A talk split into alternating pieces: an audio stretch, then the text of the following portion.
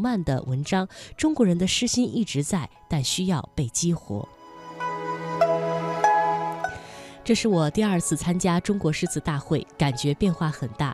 一方面呢，是覆盖面更广了，从参赛的选手就能够看得出来，有小朋友，有少数民族，各行各业都有。二是赛制更公平了，今年轮流打擂的赛制，几轮下来呢，运气的成分不断的减少，实力的成分一直在增加。最后就是今年的诗词涵盖面更广了，去年只是唐诗宋词，今年呢则是展现了中国诗歌文化的长河，从《诗经》到现在最美的东西都试图呈现出来。我很喜欢这样的状态。唐诗宋词虽然是中国诗歌文化发展史上的两座巅峰，但必须要考虑到诗歌的历史流动性。中国人不是到了唐朝才有诗意，也不是到了宋朝才有了词的审美。而是从《诗经》开始到当代中国，形成了中国人特定的审美方式。中国人表达美、品味美的方式都在这里。《唐诗三百首》的原序里有一句话：“熟读唐诗三百首，不会作诗也会吟。”因为你在吟诵的过程当中，诗歌的真善美就渗透到心里去了。比如说上海的武亦姝这位选手，他的谦逊不是装出来的，他身上的大勇若怯就是诗心。我觉得诗心都在他心中。过去我们常说“腹有诗书气自华”，就是这么回事儿。你说他对诗能理解多少呢？不需要考他一个字怎么念，一个词怎么解释，他站在那里气定神闲的样子，诗意就出来了。其实古典诗歌和现代生活是密不可分的。现代人下班了，经常觉得无聊，打游戏或上网买买买，但是这些真的让你愉快吗？仔细想想，古人与自然、与友人那种相亲相交的能力和习惯，反而特别值得今天的人羡慕。李白说：“两人对酌山花开，一杯一杯复一杯。我醉欲眠卿且去，明朝有意抱琴来。”这样的生活谁不羡慕呢？没事儿干，我们就喝酒吧，不用那么精致的酒菜，对着山花足矣。彼此没有心机，也不用互相索求，就一杯一杯的喝。你醉了，你就走了。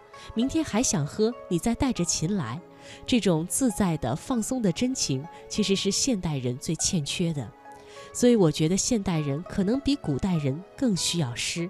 古人生活当中看到的都是诗，桃红柳绿，而我们现在更需要诗。你的心里没有诗，你就会觉得暗淡。所以，诗词在我们的心中起了很多的作用。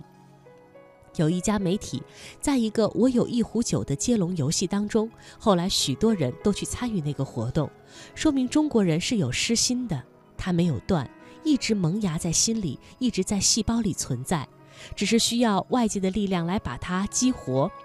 不管用什么样的语言，它一直在心萌芽，是在心里的。这就种子好，这就像种子，好比是需要一滴水、一缕风，它就能够发芽。说到诗心，诗心是什么呢？诗心就是你看到美的时候能够被触动。一个人只要对美有感受、有赞赏的冲动，不管以什么语言表达出来，都是美好的。我觉得现代人不要被功名利禄锁住，除了工作薪酬之外呢，还要能看一些什么别的东西，能够欣赏它，这就算诗心了。我鼓励大家读诗，要回到《诗经》和唐诗三百首。买唐诗三百首可能最正确，《诗经》因为年代久远久远，可能会读起来有熬牙之处。具体的方法呢，还是回到熟读。